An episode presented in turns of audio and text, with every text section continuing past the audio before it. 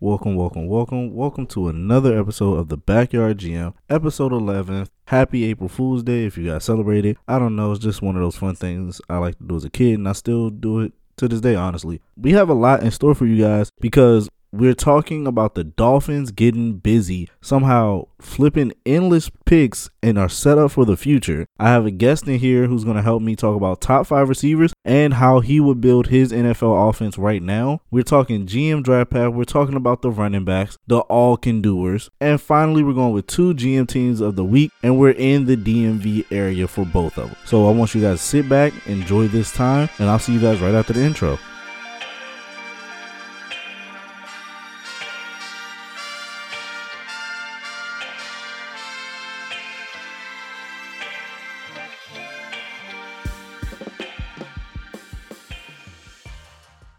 Welcome back. Now let's jump straight into it. The Dolphins getting busy. Dolphins traded their number three pick to the San Francisco forty-niners for the number twelve pick, a twenty twenty-one third round, twenty twenty-two and twenty twenty-three first rounds. Then flip all that to trade the Eagles for their sixth pick and a third round pick in exchange for Miami's twelfth pick that they just got from San Francisco and a fourth round pick by also giving up one of the twenty twenty-two sec- twenty twenty-two first round pick. Dolphins, since Laremy Tunsil was traded, has now added about four to five first round picks, two second round picks, and a third for the next three years.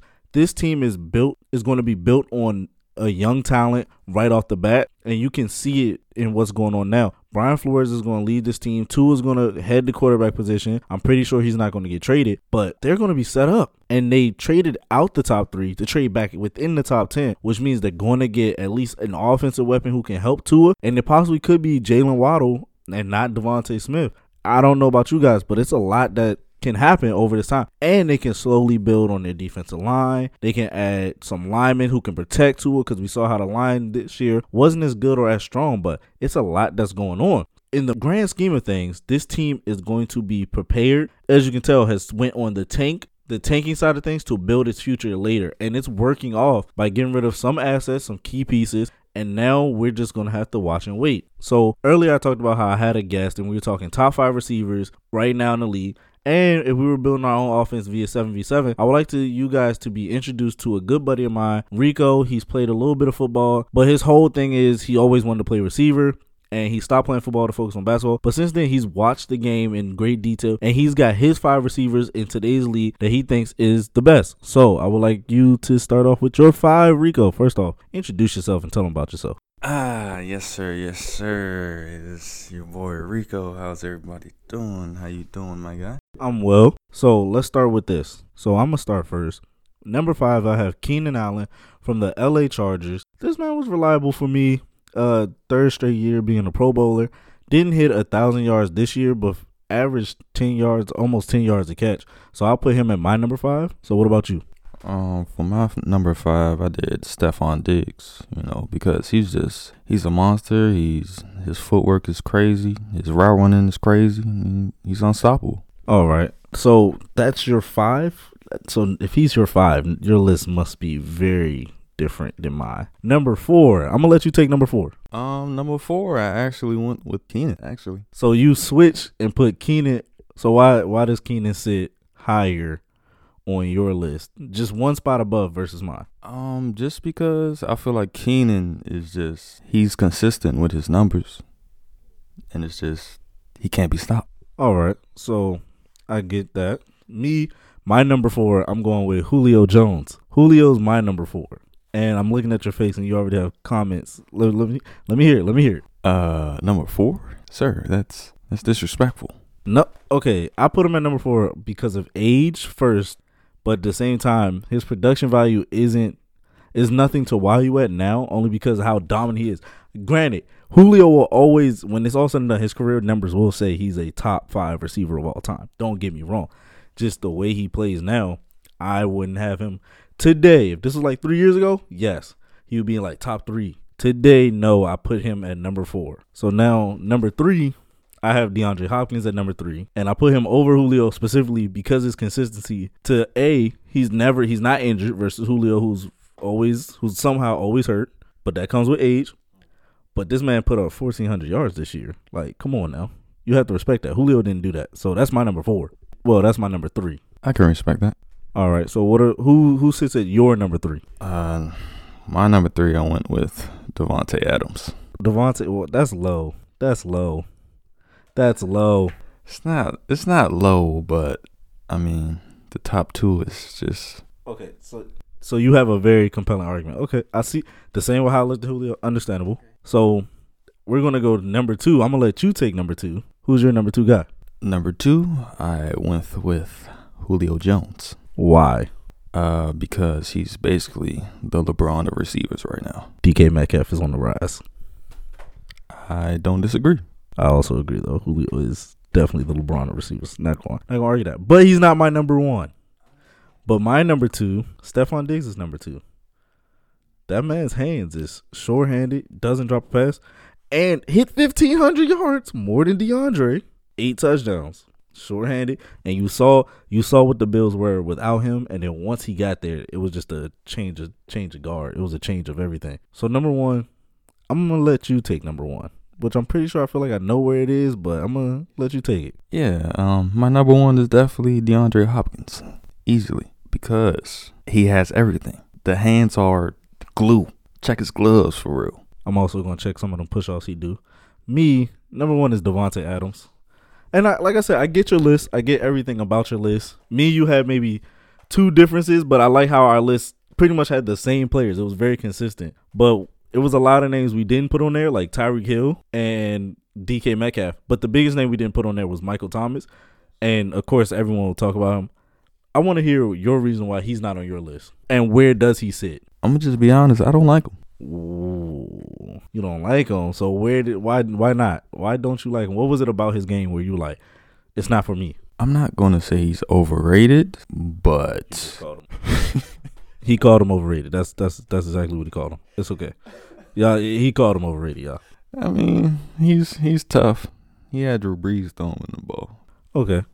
Well, uh, okay. With your argument, I understand. I give him the overrated as well. What was Drew Brees' other options?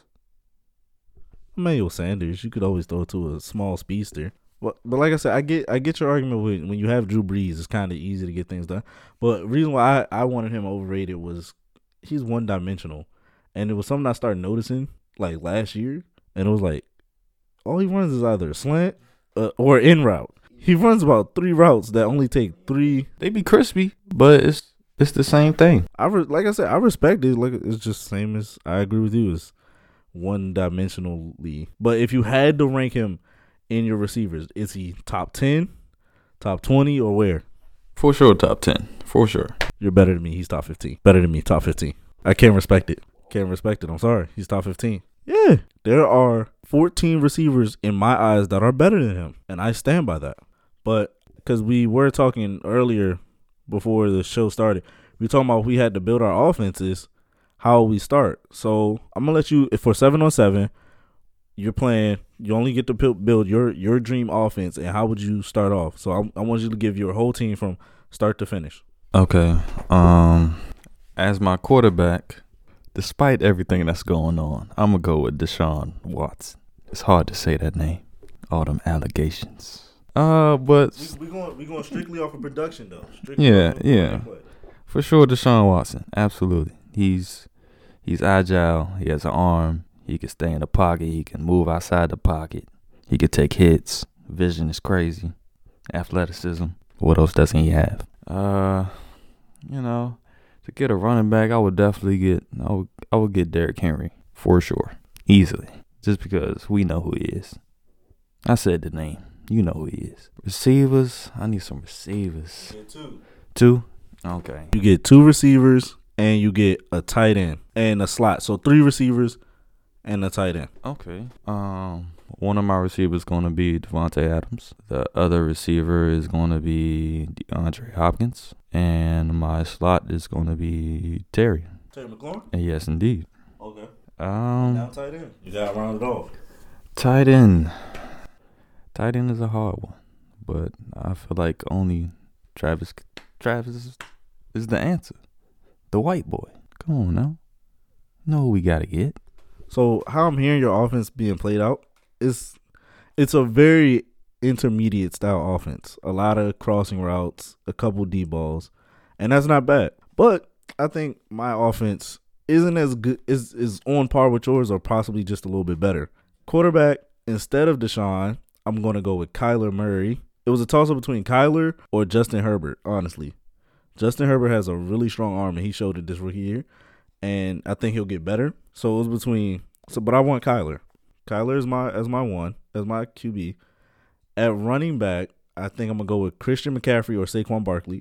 To finalize it so it's no toss-up, I'm going to go with Christian. I'm going to go with Christian because he's I can use him a little bit more, and it will be very fun to dream up some scenarios and some packages where I can put him at receiver and motion him in at running back. It will be a little fun for that.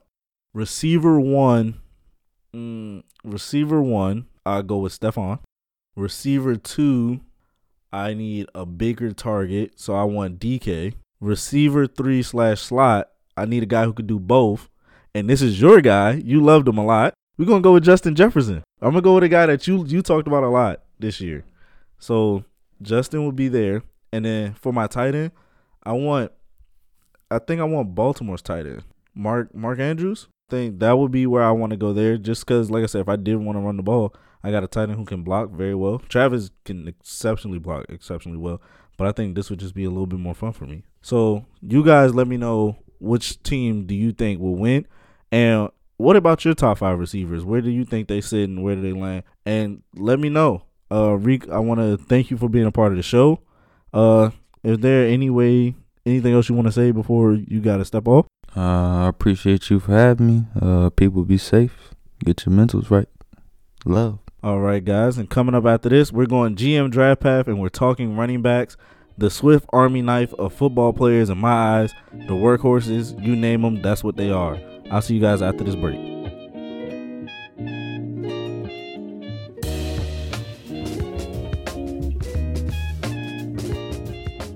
All right, welcome back, guys. And we're talking running back. And I talked about how these guys are the Swiss Army knives of this football field, and I stand by that. So we're going to start off first with Chuba Hubbard out of Oklahoma State, six foot one, two hundred seven pounds. This kid can ball, believe it or not. Again, I talked about his counterpart and receiver in Tylan Wallace last week. Now we're talking about him. Opted out midway through the twenty twenty season to focus more on his draft stock and try to build up on that. But he's what we all like to call a one-cut back, gets the ball on usually a zone scheme outside the tackles, makes that, puts that foot in the ground, bow, cuts upfield real fast. And this is what I like about his game. And it's not hard to see that he has a sudden burst of speed through the hole, but he's real big, real physical, and powerful. And he's one of those guys we call a downhill runner. And when I say that, sometimes you get those guys who are extremely shifty, who can go east and west before they go north and south. He's a true north and south runner, more north than south, and it's fun to watch. Again, I talked about it earlier when I said he's a zone to stretch scheme runner, so you want to put him in one of the cluster formation, or more so a pistol formation, where you can run zone tackles and zone schemes to get him in space and make it hard. One thing I, I like about his game more than most running backs that I, t- that I will talk about soon is that he can be used as a pass catcher. A lot of running backs are now having to be multifaceted because of you want to be a every down back. Chuba on his own allows himself to be a three down back. And in his short stint playing for Oklahoma State this year, one hundred thirty-three attempts, six hundred twenty-five yards, which isn't a small feat to look at. And just the year before that, he hit He hit two thousand yards, two thousand yards last season. So it shows that he's very productive. He can be the all-around back that you need, the three-down carrier. And if you want to, you can use him as a receiver, put him out in space, and it shows that not a lot of linebackers can keep up with him, and that's what I liked about his game. With the positives, there are the negatives, but the only real negative that I noticed is he doesn't have an extreme burst of speed once he breaks through things. If he's faster than you, he's faster than you, but it's not a lot of times where we saw him have separation speed, if if you guys understand where I'm going with that. He can beat someone downfield, but in terms of getting separation from him and a defender, that's a little hard. And a big back, but he's not a powerful running back. He's not going to dip his shoulder down on every play. He likes to use his feet. He likes to give you a jab cut here, a step cut there, and then get to his target. Extremely patient, but he's not powerful. You're not going to see him carry three, four opponents an extra two, three yards downfield. That's just not what happens. But overall, he's going to be a solid running back in this league. Maybe not a franchise caliber running back like Saquon's and the Ezekiel Elliott's or the Christian McCaffrey's, but he's going to be useful. He's a useful runner, so I put him at a day three prospect, somewhere between the fifth or sixth round, possibly a little bit in the fourth round, honestly, depending on how everything shakes out. But if you have not seen this film, go watch it, get acquainted to it. Chuba Hubbard, Oklahoma State. Coming in at number two for me, we have Trey Sermon out of Ohio State, six foot, two hundred twenty-one pounds, transferred to Ohio State out of Oklahoma, wanted to get a different change of scenery, and it worked out. He was behind. He ran with, he ran with Master Teague, and he also sat behind J K. Dobbins last year, and we saw his game take over this year. Honestly, this year, although it was very short-lived, we got to see his game become full throttle and it take over and it become something very impactful and powerful. Like they, I said this from the jump, multifaceted guys get multifaceted play time and you get to be on the field a lot longer. Him, extremely strong, powerful runner, downhill guy, dips the shoulder, extremely athletic. He can hurdle a guy if he chooses to, quick to the hole, also a one-cut dimensional style back. But he's not afraid of contact. I said he'll dip his shoulder, but man, he was putting up some clinic. Broke over twenty tackles this year and let people know that he was not afraid to be the big man on campus. Again, I talked about how he's quick to the hole. That goes with him being a one read, one cut back. He's also very patient. He was allowing his blocks to develop, but also willing to create. He's what what I liked about him the most is he was willing to create his own hole, where let's say a gap on the left side might just be a little small to fit through. He made his way through it, also breaking off for a huger run than what he needed to because of his ability to move a pile and push a couple people over. I said it earlier when I talked about him being able to just be a powerful runner. He pushes a pile. He's one of those guys that I liked a lot that fights for the extra yards. And it does take two to three guys to bring him down. But I look at him more of a, a workhorse. Like, if you guys didn't watch Ohio State's final, what, four or five games, this man was a monster. Michigan State, he put on ten carries for one hundred twelve yards. Against Northwestern, he had twenty-nine carries for three hundred thirty-one yards. Then he plays Clemson in the college football playoffs, has thirty-one carries for one hundred ninety-three yards, which shows if you're in crunch time and your passing game isn't up for it, he can be the guy that if your team is a run-heavy team, you give him the ball to set up your passing, and that can help you guys out in the long run. And that's what I liked about him as a whole. Workhorse running back, can do it all. It's, he's a really good blocker. One thing I noticed about a lot of these prospects, they're either going to be a decoy blocker where they have that delayed one Mississippi two and then go run their route, or they sit there and do the cut block. He was willing to face a defender in the eyes and boom, get pad level, hands to chest, and make things happen. And I talked about all the power. Some of these guys with all this power don't have as much speed, and that's where he kicks in. He's not elusive as much as we think. He's definitely quick, but he has no flashy speed, no stunning quickness to where you blink and you might miss it. He's not that type of guy. So that could be a knock on his game. Also, we have to contribute the factor in the games he played, and it took him a while to get everything under his belt, to get the game under his belt. So he still has to develop and learn as things go on. But overall, another day three guy to me. Could possibly be a late day two, depending on how the draft shakes out. But I don't see anything outside of the, the third, fourth, possibly fifth round. But if you guys haven't seen it, Trey Sermon, Ohio State, six foot, two twenty-one. So coming in at number one for me, I have Javonte Williams out of North Carolina, five ten, two hundred twenty pounds, shared carries with his running mate, who also will be entering in this draft, and Michael Carter. Although we, you usually would talk about these guys as a duo, I have him as my number one back because he was a monster. He was the primary ball carrier for that team. And with Sam Howell at quarterback, he was the perfect back that helped everybody that, that can take the safeties back a little bit or who forced people to play up in the box just so Sam Howell can throw that ball over the top. He is what I like to call the ultimate running back in my eyes because you ran the offense through him, even though you knew you were a passing team first, but this guy got it done. This whole season was a statement year. He had one hundred, one hundred sixty-six attempts. He averaged about He averaged just near about one hundred ten yards a game this season alone. And against Miami, he put on a clinic, two hundred thirty-six yards against Miami, and did not look back, breaking tackles, moving down fast, powerful runner. That was my first thing that I noticed about him. Powerful downhill type of guy, not willing to, doesn't have to do anything flashy, don't have to make too many cuts, too many adjustments. Get the ball, go. Seize the hole, hit it, and that's what I like. Finish through tackles. He's not one of the guys that'll take contact and fall backwards. He's going to fall forward. He finishes through the tackle, and he finishes through the arm. So you guys better learn how to wrap up and tackle this guy. If not, he's going to take it to the house, and we saw that against Miami, and there's a reason why he has two hundred thirty-six. Guys weren't able to wrap up on him, and yeah, sometimes you can talk about his size, but five ten, two twenty, that's a stacked running back. That's a big body. Great awareness for where the ball, for where the hole is at. Great vision altogether. He has he has a exceptional ball carrying vision, or back, or seeing the hole back beside him, behind him. I mean, because his ball carrying vision to me was just that nice. It could be a stretch play to the left. It closes up. He'll find that one cut with his patience. He'll sit. He'll hold for a second and find a hole right there on the right side, bust through it because someone forgot their assignments. And because of his patience, we saw that he can do things in a no, in a whole nother level. And because what I liked about him was with his patience comes that ability to hit a second gear. That ability to hit gear shift number two was the explosiveness. He'll be patient, he'll sit, and boom, right out the gate, he's breaking off for about twenty, thirty yards, fourteen, thirteen yards downhill. Average six yards a carry this season, which is amazing by the st- statisticians. If you guys want to play the numbers, that says he's going to be a primetime back somewhere, or be a really good feature back somewhere that can help. Again, I talked about how he shared a lot of the carries with Michael Carter, which means you could see him go to another team with an already established running game, but just add him there to be a more in-between the tackles runner. Exceptional as a pass blocker. I talked about Trey Sermon, who was a good pass blocker. He's, okay, let me let me rephrase that. He's not an exceptional pass blocker. However, when he's there, he can make it count for a little bit of time that he has left. I think that's something he'll work on in his game in terms of having to be a better pass protector. He doesn't have any wowie speed, like it's not no speed that jumps off at the paper at you. But out of those two things, those are the those are things that you really, one, you don't really care about in terms of having only him only having solid speed and no explosive speed. And being a pass protector, depending on how the N F L is charting right now, there's so many backs that come in and do so many things. He may or may not have to have a a perfect pass protecting game.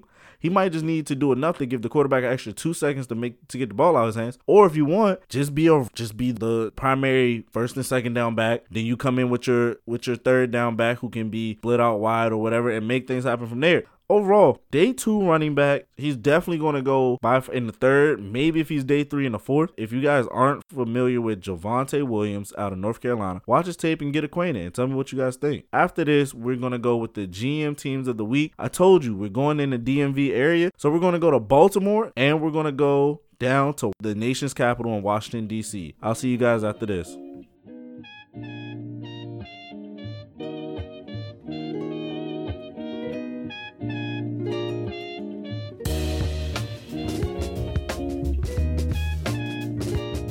All right, guys, we're going to finish it strong. Again, I said we were going to the D M V area for both G M teams of the week. And let's start with the Baltimore Ravens. First up, finished eleven and five, lost in the divisional round to the Buffalo Bills. Had a pretty good season, not great by, on the eyeball test, it was a good season, but I guess when you're the Ravens and your team is playing this well, you're supposed to at least be in the, the Super Bowl, or at least playing in that A F C championship. There was a lot to dissect from there. So let's jump straight into the offseason, how it's going down now, and other things that's left. So this team has a projected salary cap of seventeen million dollars left, but they won't be the same Ravens team that they were a year ago. They lost a ton of players, and most notable players they lost were pass rushers and Matthew Judon, who played outside linebacker and D N, and Ngakoue, who played D N. Both left to join different teams. One goes to New England, the other one goes to Las Vegas. So there's a lot that we have to break down there. But overall, let's address the team needs. I already talked about it by them losing pass rushers. You need to rebuild or reload on that. So let's start there. Offensive linemen, more specifically center and guard. You also have